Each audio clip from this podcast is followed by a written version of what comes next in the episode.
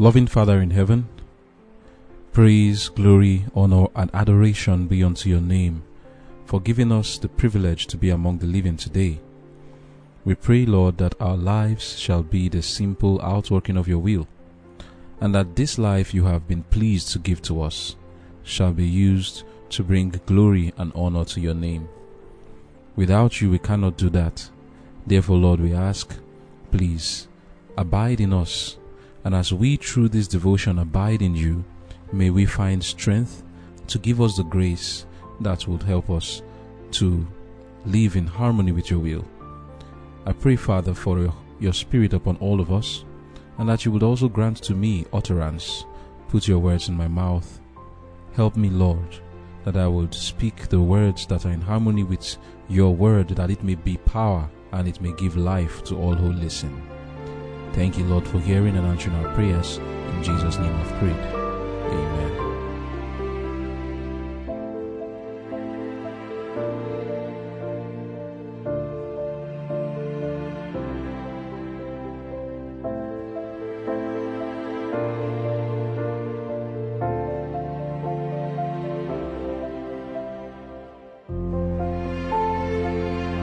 Conflict and Courage, June thirteenth.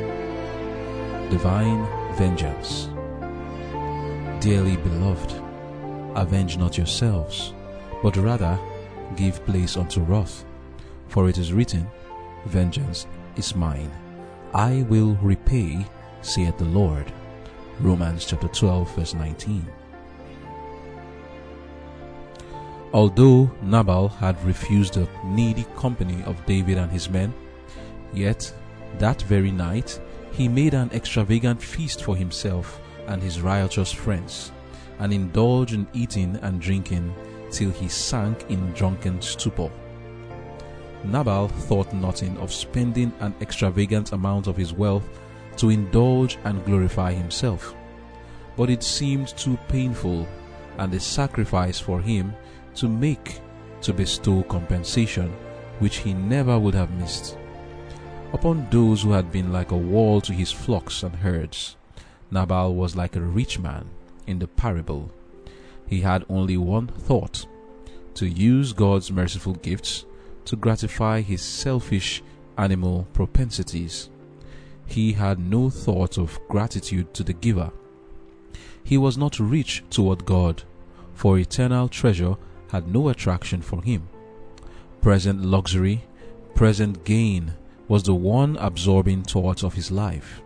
This was his God. Nabal was a coward at heart, and when he realized how near his folly had brought him to a sudden death, he seemed smitten with paralysis. Fearful that David will pursue his purpose of revenge, he was filled with horror and sank down in a condition of helpless insensibility. After ten days, he died. The life that God had given him had been only a curse to the world, in the midst of his rejoicing and making merry. God had said to him, as he said to the rich man of the parable, This night thy soul shall be required of thee. Luke chapter twelve, verse twenty. When David heard the tidings of the death of Nabal, he gave thanks that God had taken vengeance into his own hands. He had been restrained from evil, and the Lord had returned the wickedness of the wicked upon his own head. In this dealing of God with Nabal and David, men may be encouraged to put their cases into the hands of God, for in his own good time he will set matters right. Amen. The title of our devotion for today is Divine Vengeance. David was on a mission to take laws into his hands and to avenge himself on Nabal, but the wise counsel from Abigail, the wife of Nabal, stopped him from doing that. Now, after Abigail went home, Nabal was having a party, enjoying himself. She told him about what happened, that David was going to destroy him, if not that she had gone out and pleaded with him. to stop him from coming to destroy him. Now, Nabal knew who David was. He knew very well who David was. And Abigail, when she was speaking with David, told him clearly that she didn't even know that he was the one protecting their sheep and the shepherds. But Nabal was well aware of it. And he knew who David was. So he was afraid from that day on. Ten days later, Nabal died. It says in the book of First Samuel twenty-five, reading from verse thirty-seven, "But it came to pass in the morning, when the wine was gone out of Nabal, and his wife had told him these things, that his heart died within him, and he became as a stone. And it came to pass about ten days after, that the Lord smote Nabal, that he died. And when David heard that Nabal was dead, he said, Blessed be the Lord, that had pleaded the cause of my reproach from the hand of Nabal, and had kept his servant from evil. For the Lord had returned the wickedness of Nabal upon his own head. And David sent and communed with Abigail to take her to him to wife. And when the servants of David were come to Abigail to Carmel, they spoke unto her, saying, David sent us unto thee to take thee to him to wife. And she arose and bowed herself on her face to the earth, and said, Behold, let thine handmaid be a servant to wash the feet of the servants of my Lord. And Abigail hasted and arose, and rode upon an ass with five damsels of hers that went after her. And she went after the messengers of David, and became his wife." The lesson here is a lesson of leaving matters in God's hands. Vengeance belongs to God and not to man. The words that David said here in First Samuel twenty-five, reading from verse thirty-nine, where he said, Blessed be the Lord that had pleaded the cause of my reproach from the hand of Nabal, and has kept his servant from evil. That is what we should think about. We should keep ourselves from evil when people have done us evil, and allow God to deal with issues. In Romans twelve, verse seventeen to nineteen, we are told, Recompense to no man evil for evil. Provide things honest in the sight of all men. If it be possible, as much as lieth in you, live peaceably with all men. Dearly beloved, avenge not yourselves, but rather give place unto wrath, for it is written, Vengeance is mine, I will repay, saith the Lord. And in verse twenty to twenty-one we are told, Therefore, if thine enemy hunger, feed him. If he thirst, give him drink. For in so doing, thou shalt heap coals of fire on his head. Be not overcome of evil, but overcome evil with good. Amen. The, the direction is very clear. When people do us evil, there is that tendency to want to repay, to want to want to avenge ourselves or vindicate ourselves by doing them hurt. But the Lord is pleading with us today, avenge not yourselves. Don't allow evil to overcome you with evil, but rather, don't even be silent, don't do nothing, overcome evil with good. If your enemy hungers, feed him. It doesn't say make him hungry, or be quiet. You know, sometimes when people do evil to us, we don't do them good, neither do we do them evil. We are told that if there's anybody you should do good, it is your enemy. If your enemy hunger, feed him. If he thirsts, give him drink. For in so doing, thou shalt heap coals of fire on his head. Be not overcome of evil, but overcome evil with good. It didn't say but overcome evil with silence, but overcome evil with doing nothing. There's three ways we can go about it. We can either overcome evil with evil by doing evil to people who have done us evil, or we can choose to say, I'll just do nothing at all. But the Bible speaks to us, instead, that person that is your enemy who has done you evil, do them good. That's what Jesus teaches us. In Proverbs twenty verse twenty-two, we are told, Say not thou, I will recompense evil, but wait on the Lord, and he shall save thee. Proverbs twenty-four verse twenty-nine says, Say not, I will do so to him, as he hath done to me. I will render to the man according to his work. Don't say that.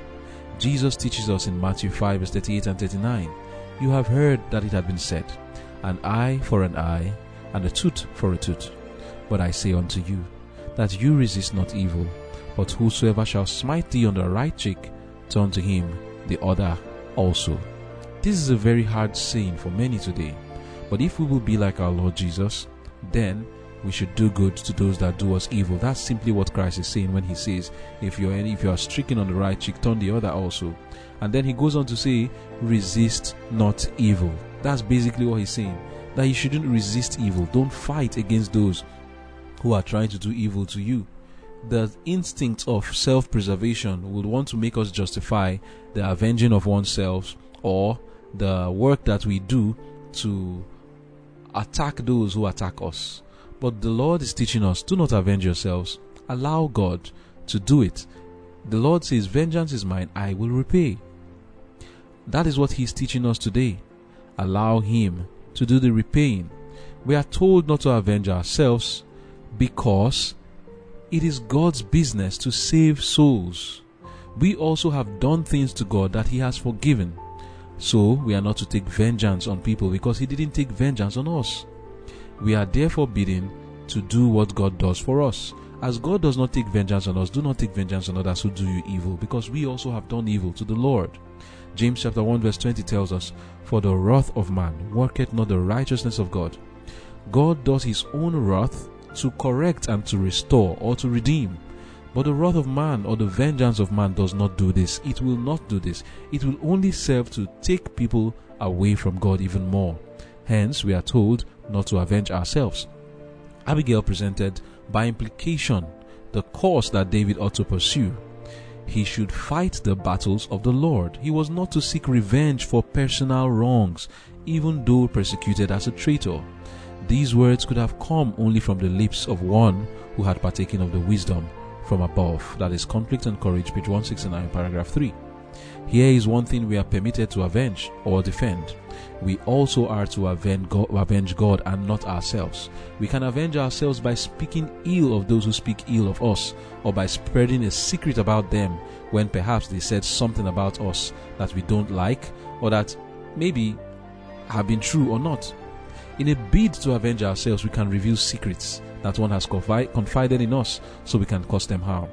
Have you been afflicted by a friend before, or enemy, whoever it is? Maybe somebody said evil of you. Do you know that you, it is revenge that will make you to also say evil of the person?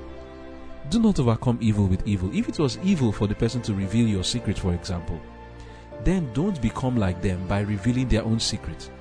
If it was evil for them to tell lies about you, then don't become like them by telling lies about them.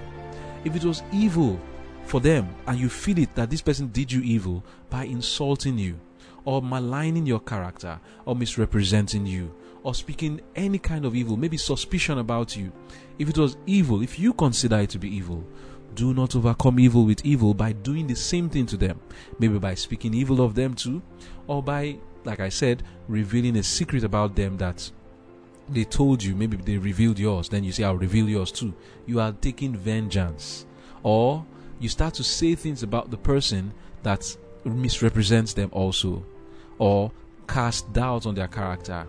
If that is what they did to you and you are doing that to them, then you are missing what the Lord has said. We are not to avenge ourselves. Overcome evil with good. Did they speak evil of you? Speak good of them. Did they misrepresent you? Pro- properly represent them. Did they gossip you? Do not gossip them. Do they go around casting doubt on your character and dissecting the motives behind the things you do? Don't do the same to them. Speak well of them. Praise, encourage them. Tell them that they are blessed of the Lord. That's what the Lord told us to do.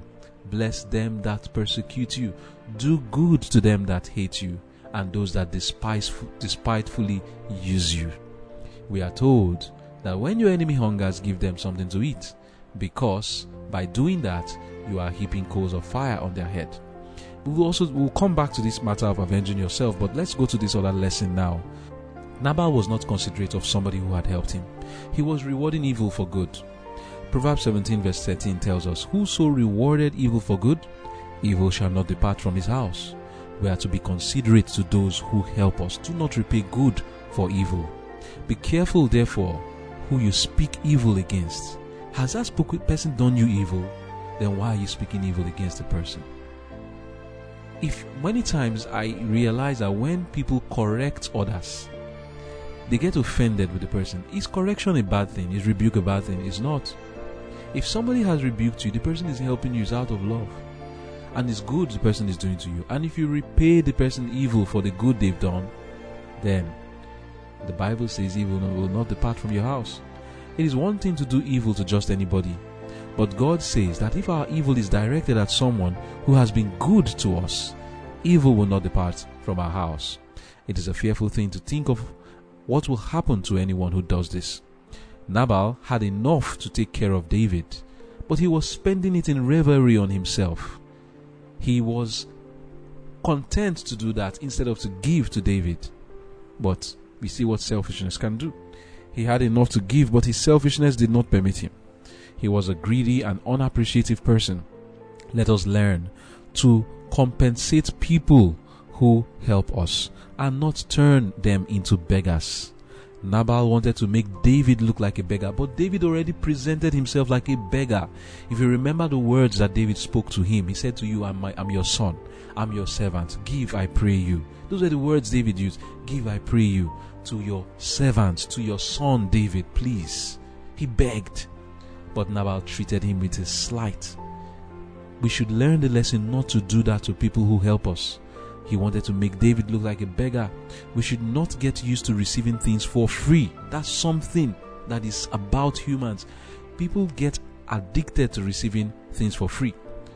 So far as lies in us, let us be willing to give to those who help us, especially when we can see that we are better placed than them in financial and material wealth. God loves a cheerful giver, especially those who give to the cause of God. David was a servant of God. Nabal was a coward. He wouldn't go to fight the battles of the Lord. But here was David fighting battles for Israel free of charge, protecting them from the Philistines. Who was paying him anything? Nobody. He was not a king. He didn't require from anybody that they must give him a certain amount of tax every day or every month. He didn't do that. He was doing free work for the people. Nabal was supposed to see this man of God. If the Philistines was taking was taking over the, the land of the Israelites, would Nabal have had what he had? He wouldn't. If the Philistines or the Amalekites or any enemy had come to attack Nabal's shepherds, what would have become of Nabal's wealth? Nothing. But Nabal wanted to receive this for free. We should be careful not to get used to receiving things for free. Like I said, David was a servant of God, and Nabal was a coward. He would not join the army of the Lord to fight the battles of the Lord.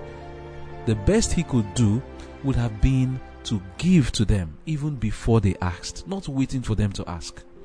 The best he could do when he saw this servant of God doing the work of God, knowing that he himself doesn't have the strength of David or the might of David, he could have appreciated and said, wow, these men are protecting Israel. Look at how valiant they are, fighting the battles of the Lord, free of charge, not collecting anything from anybody. He could have at least blessed David. It is not everybody who can fight like David, and God recognizes that. And that is why he said in the book of Matthew chapter ten, because it is not everyone who can go around preaching the word of God. It is not everyone who can be an evangelist. It is not everyone who can be a medical missionary or a doctor.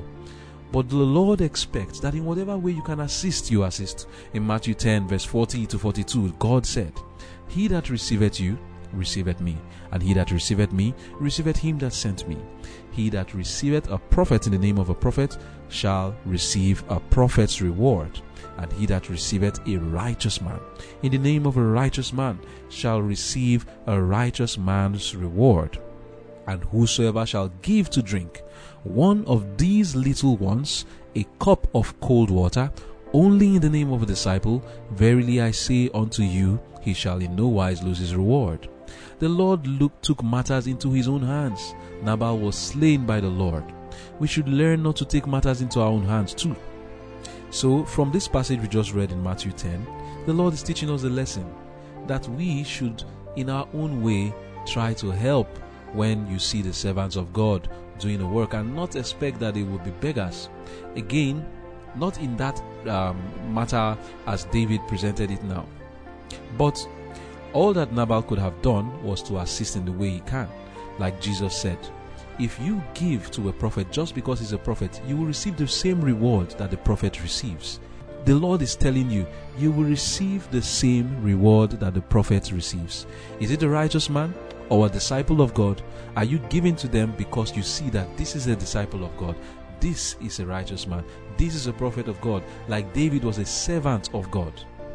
If Nabal had given to him, he will be regarded as equal to one of the servants of God who was fighting the battles of the Lord. Because God is not going to require for you, from you what you don't have. What did Nabal have? He had the material wealth. He doesn't have the strength of David. If he gave of his wealth to David, God will bless him with the same blessing that David was going to be blessed with. Let us learn not to receive things for free. That is a lesson we can learn from here. Now, going back to the lesson of avenging ourselves. In our present day, we are faced with things that will always um, incite us. In the book of Luke eighteen verse one, it says, "And he spake a parable unto them to this end, that men ought always to pray and not to faint, saying, There was in a city a judge which feared not God, neither regarded man. And there was a widow in that city, and she came unto him, saying, Avenge me of mine adversary. And he would not for a while. But afterward he said within himself, Though I fear not God nor regard man, yet because this widow troubleth me, I will avenge her, lest by her continual coming she weary me. And the Lord said, Hear what the unjust judge said. And shall not God avenge his own elect, which cry day and night unto him? Though he bear long with them, I tell you, he will avenge them speedily. Nevertheless, when the Son of Man shall come, shall he find faith on the earth?" Amen. Who does this woman, this widow, represent? The woman represents the disciples of God, the children of God in this earth. It represents you. It represents me. When we do the commandments of God, this woman had an adversary. This represents the people of God who are living faithfully to the commandments of God, who because of their faithfulness to God's word are being oppressed, are being maligned, persecuted, and are punished because they will not sin. There are some people today that the world does not favor them because they choose to keep God's commandments. They have no regard for them because they refuse to cheat, they refuse to lie, they refuse to break the Sabbath. The people of the world make them to lose many things that they are supposed to get. It is such people that this widow represents, and it is unjust what they pass through, and God sees the injustice. But God is telling us that we ought always to pray. We are not to take vengeance to ourselves, but we are to leave it to the Lord. But how are we to do it? We are continually to pray. And as we come closer to the end of time, we will face the adversity of the world even in a more stronger fashion. And then this parable will come to play even more deeply when God will say that he will come and avenge his people when Michael will stand. Reading from Christ Object Lessons, page one seventy, it says, "The prayer, do me justice of mine adversary, applies not only to Satan, but to the agencies whom he instigates to misrepresent, to tempt, and to destroy the people of God. Those who have decided to obey the commandments of God will understand by experience that they have adversaries who are controlled by a power from beneath. Such adversaries beset Christ at every step, how constantly and determinedly who no human being can ever know. Christ's disciples, like their master, are followed con- by continual temptation. Often, the elect people of God have to stand before men in official positions who do not make the word of God their guide and counselor, but who follow their own unconsecrated, undisciplined impulses. In the parable of the unjust judge, Christ has shown what we should do." Now listen what we should do now. It says, "Shall not God avenge his own elect which cry day and night unto him?" Christ, our example, did nothing to vindicate or deliver himself. He committed his case to God. So his followers are not to accuse or condemn or to resort to force in order to deliver themselves. When trials arise that seem unexplainable, we should not allow our peace to be spoiled. However unjustly we may be treated, let not passion arise. By indulging a spirit of retaliation, we injure ourselves. We destroy our own confidence in God and grieve the Holy Spirit. There is by our side a witness, a heavenly messenger, who will lift up for us a standard against the enemy. He will shut us in with the bright beams of the Sun of Righteousness. Beyond this, Satan cannot penetrate. He cannot pass this shield of holy light. While the world is progressing in wickedness, None of us need flatter ourselves that we shall have no difficulties. But it is these very difficulties that bring us into, into the audience chamber of the Most High. We may seek counsel of one who is infinite in wisdom. The Lord says, "Call upon me in the day of trouble," Psalm chapter fifty, verse fifteen. He invites us to present to him our perplexities and necessities and our need of divine help. He bids us be instant in prayer. As soon as difficulties arise, we are to offer to him our sincere earnest petitions. Petitions. By our importunate prayers, we give evidence of our strong confidence in God. The sense of our need leads us to pray earnestly, and our Heavenly Father is moved by our supplications. End of quote. So here, the Lord is telling us what we ought to do. Pray. When someone persecutes you, pray. When you have adversaries, pray. When you have enemies, pray. When you are unjustly treated, pray. When your right is taken away from you, pray. Do not use force. Do not go into contention. Do not by any means do something that is not in harmony with the word of God. When you do that, you forfeit the protection of God. God is telling us what we should do. Commit your case to God. Do not do anything to vindicate yourself. Do not accuse. Do not condemn. Now, like I was saying earlier, this not avenging ourselves will come into more uh, pointed light as we come closer to the end of time, when God's people will be put, will be attacked by the world because they refuse to fall in line with or comply with the world's agenda. At that time, the Lord will want will come to avenge his people. That time we will need to pray even more and say, "Lord, avenge me of mine adversaries." In Christ Object Lessons, page one hundred seventy-eight, starting from paragraph four, it says, "The time is near when he will say, Come, my people, and enter thou into the chambers, and shut thy doors about thee. Hide thyself, as it were, for a little moment, until the indignation be overpast.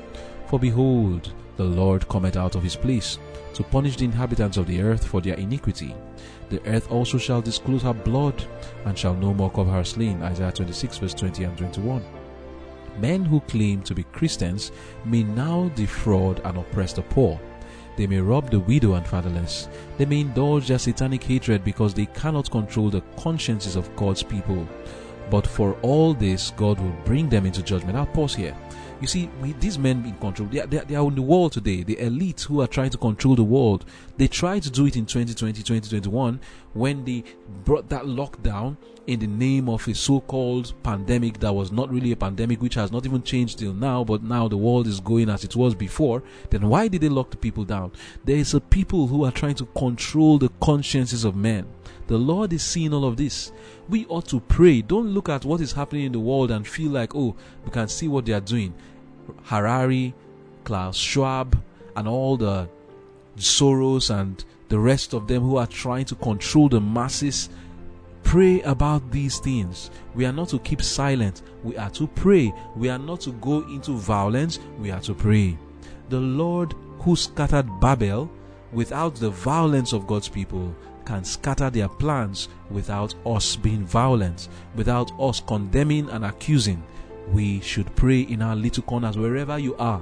When you see these people of the world trying to bring about changes that will cause the people of God not to live in peace anymore, or bring about changes that would persecute God's people, that is a time to pray. I'll continue the reading now. It says, "They may indulge their satanic hatred because they cannot control the consciences of God's people. But for all this, God will bring them into judgment. They shall have judgment without mercy, that have showed no mercy." James two, verse thirteen. "Not long hence, they will stand before the judge of all the earth to render an account for the pain that they have caused to the bodies and souls of his heritage." Do you know that people are spreading diseases intentionally? They are going to answer for it. God will avenge. I continue the reading now. "They may now indulge in false accusations. They may deride those whom God has appointed to do his work. They may consign his believing ones to prison, to the chain gang, to banishment, to death. But for every pang of anguish, every tear shed, they must answer. God will reward them double for their sins. Concerning Babylon, the symbol of the apostate church, he says to his ministers of judgment, Her sins have reached unto heaven, and God hath remembered, remembered her iniquities. Reward her, even as she rewarded you, and double unto her, double according to her works. In the cup which she had filled, fill to her double. Revelation eighteen verse five and six. From India, from Africa, from China, from the islands of the sea, from the downtrodden millions of so-called Christian lands, the cry of human woe is ascending to God. That cry will not long be unanswered. God will cleanse the earth from its moral pollution, not by a sea of water as in Noah's day, but by a sea of fire that cannot be quenched by any human devising. Let me stop and say something. When we look at these countries that was mentioned, India, Africa, China, the whole of Africa, let us say, and also India, also adds Singapore, Indonesia, China. If you know what men have done to people in these places, wow. Is it the slavery? Or is it what happened in India during the colonization through the English people?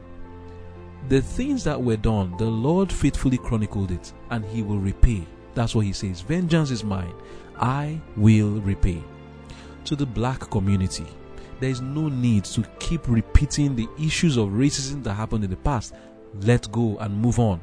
The Lord will repay for those things. Leave it alone. To the Indians, the Lord is saying the same thing. To those who are in Africa, who the people have stolen from your resources, even in India, calm down. Pray unto the Lord. The Lord will repay.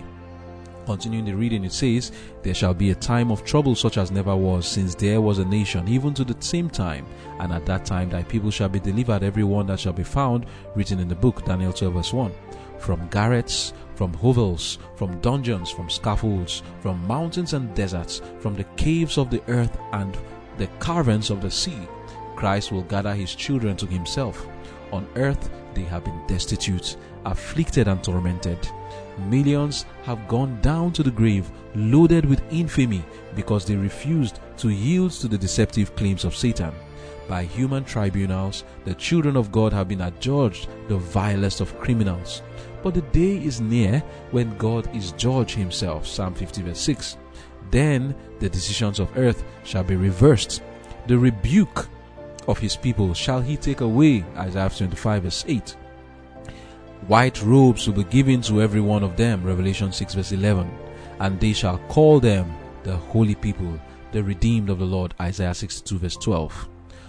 Whatever crosses they have been called to bear, whatever losses they have sustained, whatever persecution you have suffered, even to the loss of your temporal life, the children of God are amply recompensed. They shall see His face, and His name shall be in their foreheads. Revelation twenty-two verse four. End of quote. Amen. Let us leave vengeance in God's hands. God is going to pay us back for whatever we suffer. Are you in a battle with a neighbor, with a friend, with the world, over something that rightfully belongs to you, but yet the world wants to take it away from you? Do not use force. Do not condemn. If they will do that to you, leave it alone. Vengeance belongs to the Lord.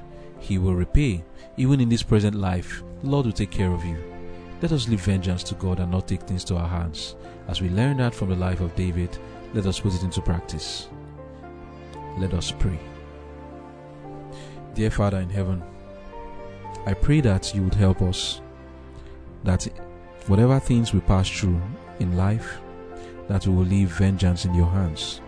There's a strong temptation to take things into our own hands, a strong temptation to vindicate ourselves, to condemn, to accuse, to use force. Please, Lord, help us. Forgive us for the times we have done this, and help us that whenever we are tempted to do that, that we will leave things in your hands by faith. Thank you for hearing our prayers and answering. In Jesus' name I've prayed. Amen.